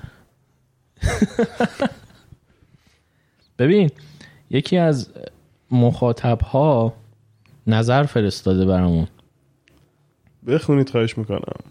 خشایار خودش هم پادکستره البته، لطف کرده و اپیزودهای ما رو گوش داده، خوشبختانه دوست داشته، بعد نظر داده برامون. بذار من خیلی طولانی با هم حرف زدیم بعدش، ولی متنش رو پیدا کنم. یه سری چیزا هم با همون مخالف بوده، یه سری چیزا هم ما راجبش صحبت نکردیم، دوست داره صحبت کنیم. چی مخالف بوده بگو ببینم؟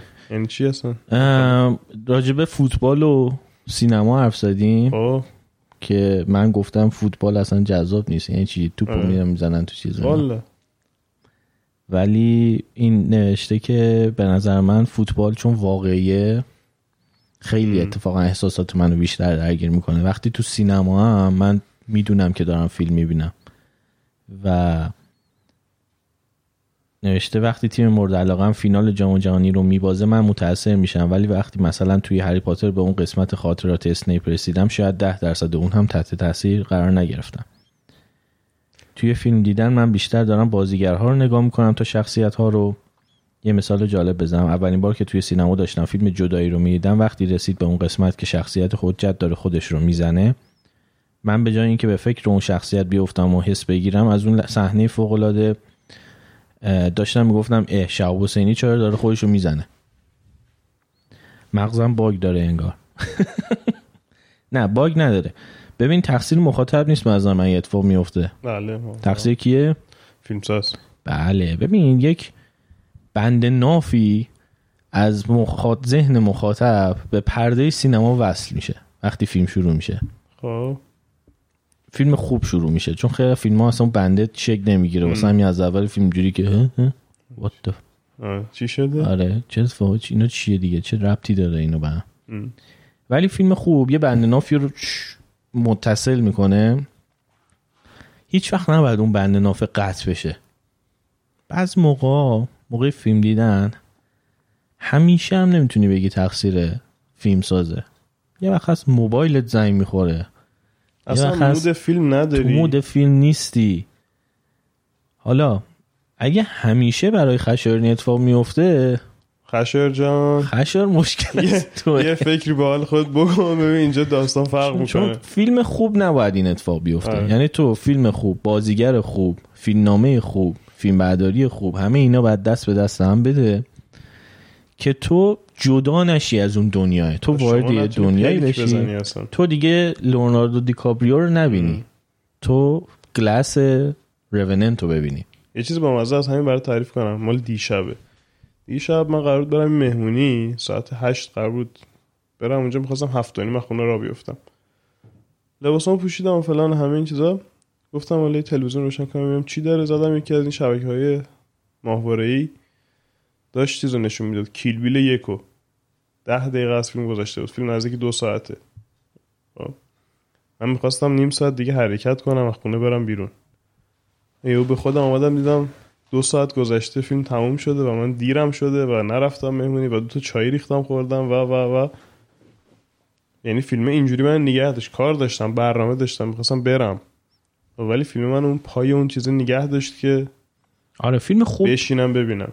بعد در حالت ایدئال این کار با آدم بکنه. راجع به فوتبال هم این که فوتبال واقعیه، این به شرطی واقعیه که ما به این چیزا فکر نکنیم که همه این نتیجه ها، همه این قهرمانی ها و فلان اینا به خاطر اون شرط بندی هاییه که آدمای که ما نمیشناسیمشون اون پشت انجام میدن که خب حالا رئال مادرید به بارسلونا ببازه که انقدر گیر این بیاد، حالا این انقدر به اون مربیه بده که الان تو این بازی اینو بکشه بیرون، اون ببازه که مثلا انقدر گیر اون بیاد. اینجوری نتیجه رو تعیین شده اگه ببینیم اونم همین داستانه. ببین همیشه بحث ارتباطیه که بین مخاطب و اون شخصیتی که توی اون اتفاقی که روبرو هست شکل میگیره یا نه.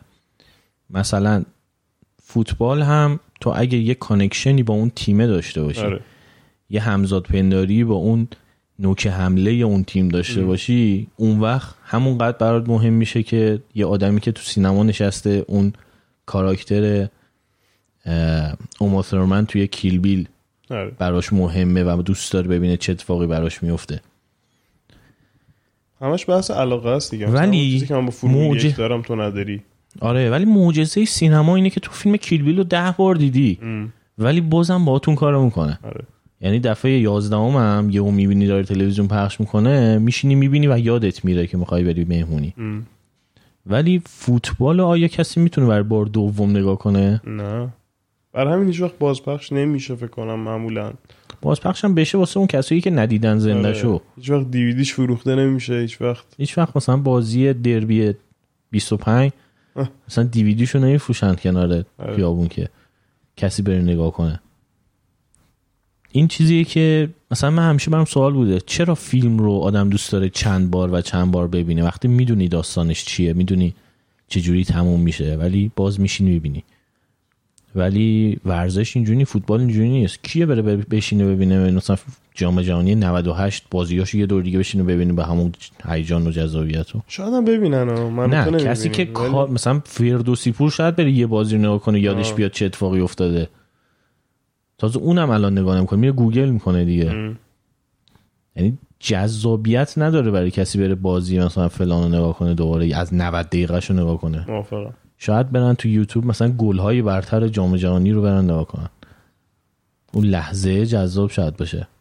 پس خشیر جان به فیلم بیشتر دقت کن. ولی مرسی که نظرتو گفتی. یک نظر دیگه داده نشه. تو قسمت دوم درباره ارباب القا خیلی صحبت شد که برای منی که هیچ آشنایی با این دنیا ندارم، حتی فیلماش رو ندیدم، کاش صدای بوق داشتم اینجا میزد اینجا. ارباب القا نمیبینی؟ خیلی جالب بود و بیشتر مشتاقم کرد که برم دنبالش. ولی خب اون جایی که در مورد اشاره به جزئیات و فضاسازی‌های تالکین حرف زدید، خیلی دنبال این بودم که در مورد قلم رولینگ هم بگین و اینکه تقریبا اون هم یه همچین کاری رو توی هری پاتر انجام داده. در واقع بیشتر دوست داشتم نظرتون رو بدونم. نظرمون الان بگیم یعنی؟ بگو دیگه. رولینگ به نظر من این کار رو نکرده. من مشکلی که با تاکین داشتم این بودش که توصیفات که میکنه خیلی هاش هیچ ربطی به روند داستان نداره. میدونی صرفاً داره فضا رو براتون میسازه، صرفاً داره اون چیزی که تو نمیشناسیش رو با جزئیات خیلی زیاد برای تو تصویر میکنه. یعنی میخواد یه کاری بکنه که تو بتونی تو ذهنت کامل ببینیش. رولینگ وقتی این کارو میکنه که با اون فضای با اون چیز کار داشته باشه تو داستانش. مثلا اگه در اون اتاق، اون راهرویی که اتاق چی میگفتن به فارسی بهش، روم آف ریکوایرمنتس، همون چیزی میشد که لازم داری. آره. تو فارسی نمیدونم چی بهش میگن. وقتی داره اون راهرو رو توصیف میکنه که کجای هاگوارتسه، درش رو توصیف میکنه، اون جایی که میرن جلوش وای میستن و باز میشه، وقتی اون رو توصیف میکنه به خاطر اینی که تو همه کتاب‌های بعد از اون و توی همون کتاب داره انقدر استفاده دراماتیک از اون اتاق کار داره، اتاق میکنه و خیلی از اتفاقات مهم داستان توی همون اتاق میفته. پس باید واسه تو اون رو توصیف کنه به کامل‌ترین شکل ممکن، چون هی میخواد برگرده بهش. ولی مثلا آقای تالکین خیلی جاها چیزی رو توصیف میکنه که استفاده دراماتیک واسه تو نداره لزوما، صرفا همون چیزی که تو گفتی میخواد جهان بر تو بسازه. آره. اصلا مقایسه‌ش این خود اشتباهه به نظر من. قطعا رولینگ تحت تاثیر تالکین بوده ها، قطعا. خیلی کی نبوده آخه. آره. توی دنیای فانتزی ولی موضوع اینجاست که کاری که تالکین میکنه خلق دنیا با قواعد خودش. خب ولی برگ برنده رولینگ به نظر من این بود که یه سری قواعد رو آورد توی دنیای عادی برای ما تعریف کرد. یعنی ما قبل از هری پاتر داشتیم که جادوگرا با چوب جارو پرواز میکنن. خب اینو ما داشتیم، 100 تا جادوگر تو کارتون‌ها فلان اینو با چوب پریده بودن پرواز کرده بودن. این آورد اینو آکادمیزه کرد. آکادمیزه درسته؟ الله نه فکر نکنم، نشینم تا حالا. اینو آورد توی این داستانی که خب اینا حالا میرن یاد میگیرن، میرن کلاس میبینن، بعضیشون بهتر پرواز میکنن بعضیشون بدتر. همه اینا رو آورد توی زندگی عادی این آدما. خب یه جورایی اون دنیا رو با دنیای عادی اینا تلفیق کرد. همینم باعث میشه خیلی باگ داشته باشه ها. خب این باعث میشه خیلی باگ داشته باشه این قصه ها. باگ داره؟ آره باگ داره؟ آره. نه باگ نداره، باگ داره، قطعا باگ داره. این قصه ارباب حلقه ها خب 10 سال بیاری جلوتر دیگه صدق نمیکنه. یعنی به جایی برسه که جهان تلفن همراه داره، جی پی اس داره، ماهواره فلان داره، بهمان داره، اون قصه دیگه صدق نمیکنه. خب خیلی قواعدی که برات تعریف میکنه دیگه از بین میره، خیلی منطقه از بین میره. خب مشکلت با هری پاتر چیه؟ این که تو زمان ما باشه عوض میشه خیلی چیزاش. من مشکلی با هری پاتر ندارم، من عاشق هری پاترم، اینو اینجا داشته باشیم. میدونم آره، ولی من موضوع باشه اینه تالکین خب همیشه تالکینه. یعنی اون دنیا یه دنیاییه توشون اتفاقا میفته، همه چی سر جاشه، نقص هم نداره، مو هم نمیزنه، چی با چی، همه چی درست. ولی الان اگه خانم رولینگ بخواد داستان هری پاتر و دوستاش و رفیقاش و فلان در سال 2018 بنویسه، حالا اینا اومدن تو سال 2018، خب دیگه قواعد این دنیاه با اون دنیایی که رولینگ ساخته نمیخونه به نظر من. خب خیلی از کتابا اینجوریه. آره منم اینو میگم این نقطه، این باگ نیستش، نه نقطه ضعفشه. نقطه ضعف هم نیست. چیه پس؟ خاصیت اون کتاب اون مال اون دوره نوشته شده. نقطه ضعفیه که تو باش نمیتونی تعریف کنی بگی که خب حالا اینو با تالکین مقایسه کنیم، اینو با سی اس لوئیس مقایسه کنیم. بابا ما اصلا فقط داشتیم توصیفات الان مقایسه می‌کردیم. خب میگه این کاری که تالکین کرده رو خشایار میگه رولینگ هم تو کتابش کرده. آره ولی فضاسازی من میگم نکرده. خیلی اون فضاسازی رو آماده داریم، یعنی فضاسازی کار رولینگ رو خب خیلیشو آماده داریم. خب یعنی کار رولینگ نیستون. ولی بازم رولینگ وقتی میخواد مثلا اون شمشیر گریفندور رو وارد داستان کنه، شمشیر گریفندور رو توصیف میکنه که چه شکلیه. چرا؟ چون با اون شمشیره کار داره.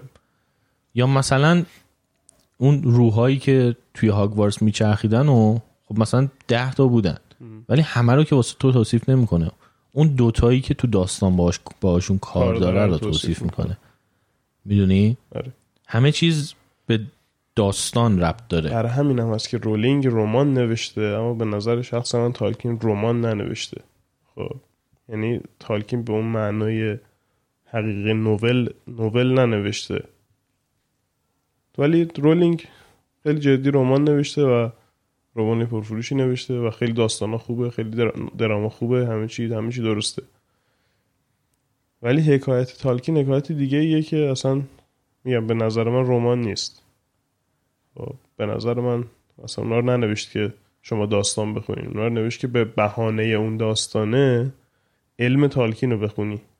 و حالا در زمینه ادیب بودن تالکین و تفاوت قلم تالکین و رولینگ هم که حالا دیگه چی نگیم دیگه، اصلا تو اون چیزا قابل مقایسه نیستن. یعنی اصلا اشتباهی بخوایم مقایسهشون کنیم. خشایار امیدوارم که خشایار مطمئنم اون داره آخر گوش میده این اپیزودو، واسه همین امیدوارم که خوشش اومده باشه از این تیکه هم. به امید خدا. مرسی که نظرت فرستادی. گفته صحبت‌های شاهینم خیلی دوست داشتم. دیگه صحبت‌های منو دوست نداشتی؟ نه طور کسی دوست نداره. میدونم. مرسی. کلا خوشش اومده بود ولی از اپیزودا این چیزایی که میگی راجع به این که اسطوره و اینا، یاد یه چیزی افتادم سر کلاس. یکی از استادا داشت راجع به اسطوره‌های ایرانی حرف می‌زد و اینا، این رسم و رسوم و آیین‌ها و اینا. و این نکته خیلی جالبی که مشترک بود بین همشون این بود که چقدر پول در می آوردن از این چیزا. یعنی اون میر نوروزی و اون یکی قالیشویان مسجد اردکان بود. آره یه جایی بود هر کدومو میگفت، یا اونی که توی کردستان بود که عروس باران آره. که برای اینکه بارون بیاد یه دعایی میخوندن، تو کوچه ها راه میافتادن، عروسکی درست میکردن، ملت پول میدادن و بعد اینا میرفتن توی قبرستونی و این پولا رو بین خودشون تقسیم میکردن و میرفتن. خلاصه آخرش اینجوری بود که پولی دست اون آدمه میومد دیگه و همیشه بیزنسی بوده آقاشن، یعنی ته همشون میری یعنی که فقط یه راهی بود برای پول در آوردن. الان تبدیل به سنت و آیین و اینا شده. یه حرفی با مزه تو زدی سرکلوس، گفتی که همه جایی که بارون میومده دعای بارون داشتن، و جایی که بارون نمیومده دیدن با دعا کار را نمیفته. واقعا باید برن بگردن آب پیدا کنن. همین بود دیگه. یعنی مثلا فکر کن تو رشت دعای بارون داری، مثلا سرشون آره کرده رو گیلان، مثلا یکی از بچه‌ها گیلانی بود میگفت دعای بارون دارن، آیین دارن. توی کردستان منطقه کوهستانی مثلا برف و اینا میاد، بعد آیین برای بارون دارن، عروس باران دارن. ولی تو کرمان و یزد و اینا من تا نشیدم مثلا آیینی برای باران داشته باشن. من مطمئنم اون اول به فکرشون رسیده، گفتن یه کاری با هم بکنیم بارون بیاد. بعد کردن اون کارا دیدن بارون نمیاد. دو سه بار که می‌کنی می‌بینی بارون نمیاد، میگن خب خیلی خوب بریم. یکی اونور گفته میشیم. یکی اونور گفته بابا بیایم قنات بزنیم این چیزا رو ول کنیم. اینا آب نمیشه واسمون. واقعا خود تصور کن دیگه، تو دعای بارون بکنی و سر تو بکنید رو به هوا بارون بیاد، اعتقاداتت خیلی مستحکم‌تر و خیلی چیزتر میشه دیگه. اسکورسیزی دیدی جنجال به پا کرده؟ چه کرده؟ اسکورسیزی برگشته بعد راجع به فیلم‌های مارول بعد گفته ای خدا، گفته مثل شهر بازی میمونن، هیچ حسی رو انتقال نمیدن و وقتی میای بیرون میگی که چه چی. بعد پر بیرام نگفته ولی باشه. حالا اوکی.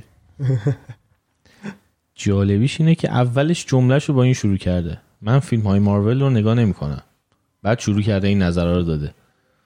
بعد آقای اسکورسیزی چجوری نگاه نمی‌کنی؟ آقای مارولی قاطی کردن دیگه، مارولی هم که آقا تو که نمی‌بینی چرا نظر میدی آخه؟ بعدم اینکه کی گفته اصلا احساسات رو چیز نمی‌کنم؟ بابا مارول اگه اولا اگه احساسات انتقال نمیداد، پرفروش‌ترین فیلم تاریخ سینما نمی‌شد. میدونی؟ یعنی هیچ شهر بازی انقدر پول نرآورده که چیز در آورده. اونجرز اینفینیتی وار، نه اون یکی کدوم جفتش این چیز دیگه، اند گیم شد پرفروش ترین. آره پس نمیتونی بگی احساس نداره، متأ تو باید آشنا باشی با اون دنیاه. یعنی تو نمیتونی یهو بری اند گیم رو ببینی بعد بگی که من چرا هیچی حس نمیکنم. سریه دیگه، مثلا 10 تا 20 تا فیلمه و ببینی همه رو. چون اند گیم ببینی این حالا همه هم نه، ولی حداقل اونجرز ها رو باید ببینی دیگه. آخه بازم اونجرز ها رو ببینی باز میگی این کیه، این چرا بده، اون چرا خوبه، این چرا داره اونو میزنه، اون چرا با آره. مشکل داره. یه خورده بعد آشنایی داشته باشی با دنیاه. یعنی تو رو ندیده باشی، خب توی اونجرز یک اصلا اون لوکی کیه، خب اصلا چیزی نداره که این کیه اون کیه، این چرا داره اونو میزنه، این چرا از اون بعدش میاد، اون چرا از اون خوشش میاد. آره شوخیاشون واسه جذاب نمیشه بعد دیگه. بشناسیشون دیگه. اگه نشناسیشون آره میشه یه چیز بی‌معنیه. آقای اسکورسیزی هم دیگه سنساش رفته بالا. اسکورسیزی ولی فیلم جدیدش همه اینقدر تعریف میکنن. حالا بیاد ببینیم. آره تهیه کننده جوکر هم که بود، کلا امسال سالشه ها. اسکورسیزی تهیه کننده جوکر بود. آره ایول. جوکر هم که هر کی میبینه میگه از اون فیلمای عجیبه ها. خون به پا کرد. کلا امسال سال فیلمای عجیبه. اون فیلم تارانتینو هم فیلم خیلی عجیبی بود. بیاد حالا ببینیم. کوفتت بشه. نیومده هنوز؟ نه. آره من 2 بار دیدمش. گلوت پایین نره. یه بار دفعه اول که دیدمش گفتم عجب فیلم عجیبی بود. من اصلا نفهمیدم چیکار کرده. بعد دفعه دوم یه خورده بیشتر گرفتم تارانتینو چیکار کرده. خیلی عجیب بود. یه خورده متفاوت هم بود با یه خورده که نه خیلی متفاوت بود با فیلم‌های قبلیش. یکی از کارهایی که تارانتینو همیشه تو فیلماش میکنه اینه که هیچ چیزی اضافی نره فیلماش. ولی تو این فیلم چند تا سکانس هست من نمیدونم برای چی گذاشته. خیلی عجیبه. منتظرم بیاد دوباره ببینمش. 3 باره. 4 باره. فیلماش کلا نیاز داره. خانواده بروسلی بود ناراحت شده بودن از دست تارانتینو. خانواده بروسلی من گفتم بروسلی هم شخصیت نبوده. آره آخه شخصیت بروسلی اون خیلی شخصیت مسخره‌ای گذاشته تو فیلمش. اصلا اونقدری که ما فکر می‌کنیم بروسلی خفنه، تو فیلم خفن نی، میدونی؟ و بعد رفتم بعدن خوندم نوشتم که اصلا یه تفکریه توی هالیوود که میگن بروسلی واقعا اونقدری که خفنه، میگن خفن نیست. خیلی افسانه سازی شده راجعش، خیلی آی استادت فلان بوده. آره خیلی. بعد مثلا تو این فیلم یه آدم شاسکولی که مثلا خیلی هم چیزی نشونش داده، واسه همین خوششون نیومده دیگه. چه آدم که برای تارنتینو مهمه، اون خوششون نیومده. تارنتینو کلا یه خاصیتی که داره اینه که میگه ببین فیلم منه. حتی بروسلی که تو فیلم منه، بروسلی فیلم منه. میدونی با اون بروسلی که تو ذهنت داری کاری ندارم من اصلا. بروسلی وانس اپان تایم این هالیووده. یه مصاحبه هم دیده بودم از چیز، همون یه مصاحبه تارنتینو و عوامل فیلم نشسته بودن، یه خانمی اومد گفتش که نمیدونم این حرکت خیلی حرکت سکسیستی بود که نقش مارگوت رابی تو فیلم خیلی کم بود. تارنتینو اینجوری شد گفت خب فیلم نامه من این بوده، نقش این توش اینقدر بوده، یعنی چی؟ مثلا من به خاطر شما بعد نقشش کم نیست. میدونی یه وقت هست تو میگی تایم بازیگر تو فیلم کمه، اون که اصلا مهم نیستش، یعنی اصلا نباید راجع به اون قضیه صحبت کنی.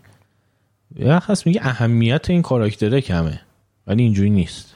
اهمیت کاراکتره خیلی زیاده، به اندازه یه کاراکترهای دیگه نمیبینیش، ولی کاراکتره خیلی مهمه، تأثیر گذاره تو فیلم.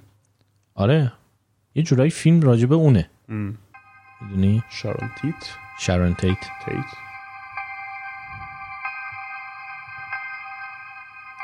یه چیز باحال من سریال ساکسیشنه. ساکسیشن یعنی جانشینی. اینو آقای ادم مکی ساخته با کمک جسی آرمسترانگ و چند تای دیگه. حالا اینا کیان؟ ادم مکی فیلمای کمدی می ساخت. یه چیزی تو مایه‌های تاد فیلیپس الان چجوری شده. تاد فیلیپس مثلا هنگوور و اولد اسکول و اینا ساخته بود، بعد الان اومده جوکر ساخته، یهو فاز عوض کرده. ادم مکی مثلا انکرمن و نمیدونم استپ برادرز و فیلم‌های کمدی مثلا ویل فرل بازی کرده بود و اینا، تالاگ دیگا نایتس و اینا مثلا کار میکنه. بعد یهو از چند سال پیش فاز عوض کرد، فیلم بیگ شورت رو ساخت راجبه اون بحران اقتصادی سال 2008 و اینا. و الان فیلم وایس رو ساخت راجبه دیک چینی. بعد این سریال هم کار اونه. جسی آرمسترانگ هم نویسنده است، چند تا از اپیزودهای بلک میرور نوشت و خیلی آدم خفنیه. جسی آرمسترانگ هم نویسنده این سریال، امی هم برنده شده امسال به خاطر همین. خلاصه این سریال جانشینی راجع به یه خانواده، پدر خانواده پول نداشتن، بچه بوده الان، ولی مثلا نفر دوم توی مدیاس، یعنی کمپانی این باباه بزرگترین کمپانی رسانه‌ای آمریکاست، مثلا شماره 2، حالا بزرگترین هم نه، یه رقیب خیلی چیزتر دارن، ولی مثلا پارک تفریحی دارن، کشتی‌های تفریحی دارن، هتل و نمیدونم اینا یه عالمه دارن، چیز دارن، شبکه تلویزیونی دارن، کلا تو بحث مدیا جزو مثلا امپراتوریای مدیان. بعد بابای پیر شده، حالا بحث جانشینی این شروع میشه. کل سریال 2 سیزنه، داستان اینه که کی بیاد بعد این بشه رئیس این امپراتوری. 2 سیزن تموم میشه یا سیزن؟ نه ادامه داره مثلا که مثلا سیزن یک یه جوری تموم میشه، میگه خیلی خوب میتونه سیزن 2 هم وجود نداشته باشه، ولی سیزن 2 که میاد میگه آخ چون سیزن 2. خوشحالی که سیزن 2 هم اومد. انقدر این خوش نوشته این سریال که فقط اگه اصلا خوشگذرانی و اینا رو بیخیال، یعنی برای خوشگذرانی سریال نبینین. اگه عاشق نوشتنی و فیلم ساختن حتما این سریال ببینین. چشم. ساکسیشن از شبکه HBO هم پخش میشه. HBO داشته باشین میتونین ببینین. بله. یه چیز باحال تو چیه؟ من این هفته کتاب میخوام بهتون معرفی کنم. یه کتاب از آقای کازوی ایشیگورو، برنده نوبل 2017. اسم این کتاب غول مدفونه. حالا چرا این کتاب چیز باحالی بود برای من کتابای دیگه ایشیگارو رو خونده بودم. این کتاب مال سال 2015 اگه اشتباه نکنم و یه چیز خیلی بامزه و جذابی برام بود توی وهله اول اینکه یه نویسنده چجوری میتونه همینجوری یه جور دیگه‌ای بنویسه خب و اون یه جور دیگه‌اش خوب باشه، یعنی بازمانده روز و نمیدونم هرگز رهایم مکان و فلان اینا همه رمانای خوبی بودن و این اومده تو سال 2015 بعد 30 سال نوشتن حالا یه چیزی نوشته که متفاوته و خوبه. ببین با این کتاب یه در جدیدی توی داستانگویی برای من باز شد. خب یه چیز جدیدی توی داستانگویی به شدت کلاسیک ولی به شدت متفاوت. میدونی من الان دیگه کم پیش میاد رمان بخونم میگم آها مثلا فلان، یعنی رمانا رو میخونم دیگه میگم خب اوکی آ بد نبود اوکی خوب بود اوکی چه بامزه، ولی این الان دارم میگم آه. داستان با یه سفر شروع میشه. خب یه زن و شوهرن که میخوان برن سفر و حالا این سفر و این مصائبی که پیش میاد و این مشکلایی که دارن و مشکلایی که تو جای اقامت دارن و فلان همش هم فانتزی و سورئال. خیلی جذابه برای من خیلی جذاب بود و پیشنهاد میکنم که اگه به قصه علاقه دارین اینو از دست ندین. ترجمه فارسیش هم بهترین ترجمهش مال نشر چشمه، ترجمه آقای حقیقت. مارکز یه داستانی داره زن گیر میفته توی دیوان خونه. چیه؟ من فقط میخوام تلفن بزنم. آره اون یادته چی بود؟ آره. اون من یادم خیلی حال کردم و گفتم کاش یک فیلم اینو بسازه. چی ساخت دیگه؟ سودربرگ ساخت دیگه فکر کنم. اون واقعا اون بود. آره. من ندیدم اون فیلمو ولی چیز بود. همون بود، یعنی اقتباس بود. آره اقتباس بود ولی خب خیلی اقتباس نعل به نعلی نبود، اقتباس نیمه آزاد نیمه نعل به نعل بود که سودربرگ یه کار جذابی هم کرده بود، با موبایل ساخته بود این فیلم رو. کلا داره تجربه میکنه مثل اینکه با این فیلم خیلی فیلم شاهکاری نیست چون اصلا کلا به شخص به اعتقاد من از داستان شاهکار نمیشه فیلم شاهکار ساخت ولی از داستان متوسط میشه فیلم شاهکار ساخت. این داستانه برای اونایی که نمیدونن یه خانومی میره یه وسط را گیر میکنه یه جایی، آره ماشینش خراب میشه میره توی ساختمونی که تلفن بزنه، اون ساختمون دیوونه خونه است، گیر میفته اونجا به عنوان یکی از دیوونا بعد دیگه هر کاری میکنه نمیتونه. البته میگه آقا من اومدم اینجا میخوام یه تلفن بزنم، مثلا می‌خواسته یه تلفن بزنه به شوهرش، میگه میخوام یه تلفن بزنم، بعد آخر رمان با یه دیالوگ با من، یعنی داستان کوتاه با یه دیالوگ با مزه تمام میشه. اون نگهبان اونجا میگه اینجا همه میخوام فقط یه تلفن بزنم. آره خیلی این جملهش یادم نبود، خیلی وقت پیش خونده بودم ولی همیشه تو ذهنم مونده بود به عنوان یه داستان باحال، یعنی فوق العاده است. توی فکر کنم یه کتابی چاپ شد از مارکز اسم 12 داستان سرگردانی همچین اسمی دقیقشو نمیدونم ولی عکسشو میگیرم توی کانال تلگرام میذارم، این قوله مدفونم عکسشو میگیرم تو کانال تلگرام میذارم برای همه. اون شاهکار اون داستان اصلا جز داستانه مارکز کلا خوبه. آقا بخونیم مارکز. آره من دوستش دارم. 100 سال تنهایی بخونی. چیزی که گفتی با بکنیم این کارو کلا یه چیز باحالمون رو تو تلگرام بذاریم هر هفته. رادیو نیست رو میتونین توی همه اپ‌های پادکست گوش بدین، توی کست باکس، اپل پادکست، اورکست، پاکت کست، هر جایی که پادکست گوش میدین دیگه. هرچی آخرش کست داشت و نداشت هر جایی که یک فایل صوتی پخش میکرد توی این گوش کنیم. توی هامی باش هم یه صفحه درست کردیم که اگه خیلی حال کردین، حالا الان فکر نمی کنم تعدادتون خیلی زیاد باشه اونایی که حال میکنین ولی اگه یکی حال کرد خواست ما رو حمایت کنه میتونه توی هامی باش رادیو نیست رو پیدا کنه و اونجا از ما هم هر چقدر که دوست داره حمایت کنه. لینکش رو توی توضیحات پادکست هم میذارم. دیگه چی؟ دیگه سلامتی و دل خوش. و اپیزود طولانی شد. چقدر شد؟ 1 دقیقه و 50 آه 1 ساعت و 50. آره خیلی خوب جمعش کنیم دیگه، مغزم کار نمیکنه. بریم. دستون در نکنه. خدا نگهدار. من طه هم. امیر حسین. اینجا رادیو نیست.